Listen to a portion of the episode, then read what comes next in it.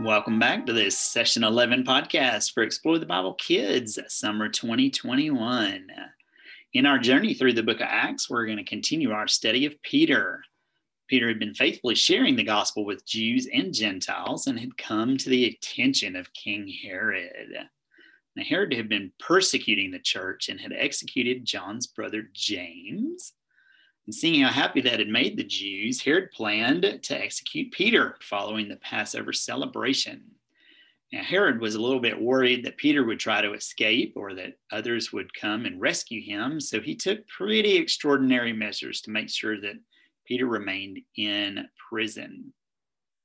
Herod actually ordered four squads of four guards each, a total of 16 guards, in order to ensure Peter would not escape from prison.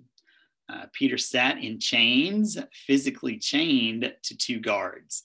Two guards at the door of the cell, and those three other squads were set out around the prison and the gates leading to the city streets. Peter, really unconcerned about what was going to happen to him the next day, fully relying on God, was totally asleep there in his cell. At some point during the night, Peter was awakened and heard a voice tell him to get up, take his cloak, and to leave the prison. When he heard that voice, his chains fell off his wrists and ankles, collected his cloak, and he followed the angel outside the prison. When they approached the gate leading to the city, the gate opened by itself, and Peter was led outside the prison. Once outside, Peter realized that he was not having a vision but was actually standing outside the walls of the prison.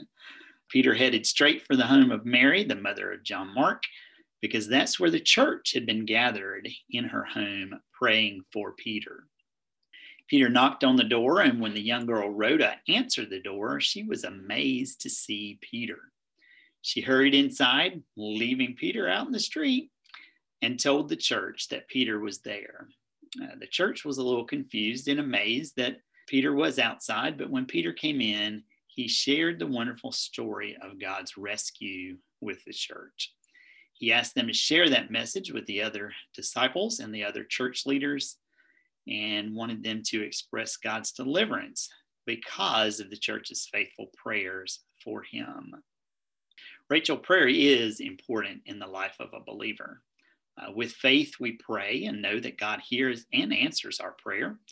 This week, what activities can lead preschoolers to know that they can talk to God and He will answer? And in what other situations will preschoolers be given opportunities to talk to God? Yes, we do want preschoolers to learn what prayer is and discover that they can talk to God and know He hears them. This week, babies will tap a metal pan with a wooden spoon and they'll hear teachers sing about people praying for Peter a made up tune will be fun to sing with the children as they're making those noises with the spoon. Teachers will comment that we can pray to God too. God hears and answers our prayer. During toddler circle time, children will pretend to knock on a door while saying the Bible verse together. They will also name things for which they are thankful, and teachers will give them opportunities during that circle time segment to actually voice simple prayers to God if the children are willing. Finally, preschoolers will create a prayer reminder to take home. This will be a way for them to, to remember the names of people that they know, people that they want to pray for. As they hear this Bible story about Peter's friends praying for him and the miraculous release he had from prison, preschoolers will get to know that indeed God does hear our prayers and he wants us to talk to him and pray to him. Very good. Shelley, God heard the prayers of the church for Peter and answered them in a very unique way. So, what are some ways kids will learn about how God hears and answers our prayers? Well, older kids will use a poster pack item to discuss some different age appropriate rescue situations. Kids will take turns acting out solutions to the situation that they are assigned and then they will recall the unique rescue situation from today's Bible story. Kids will also use white foam and red yarn to create a life saving ring. Boys and girls will write today's Bible story title and reference on their ring to remind them of how Peter was rescued. When kids are finished with their rescue rings, they will be encouraged to give the ring to someone else and invite that person to read Acts 12 and see how God hears and answers our prayers.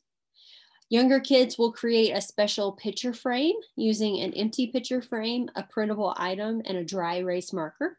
So kids will decorate the printable and then insert that into their frame, and then they will be able to write things that they want to pray about on the glass of their picture frame using the dry erase marker. As God answers their prayers, they can then erase those items and record other requests that they have.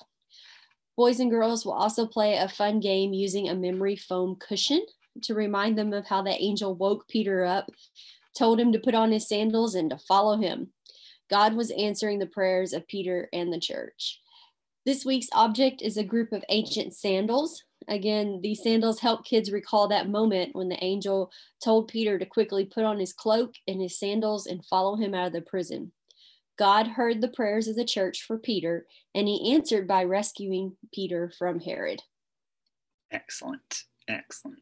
And as always, thank you so much for joining us this week as we discussed biblical truths that you can use as you guide boys and girls to dig deep into His Word If you enjoyed this podcast, you can also interact with us at Explore the Bible Kids through our blog and our website at goexplorethebible.com, or you can connect in our Facebook group by searching for Explore the Bible Kids while in your Facebook app. We do enjoy guiding you each week, and we hope that these have been helpful to you. Thank you again, and we do look forward to ministering to you very soon.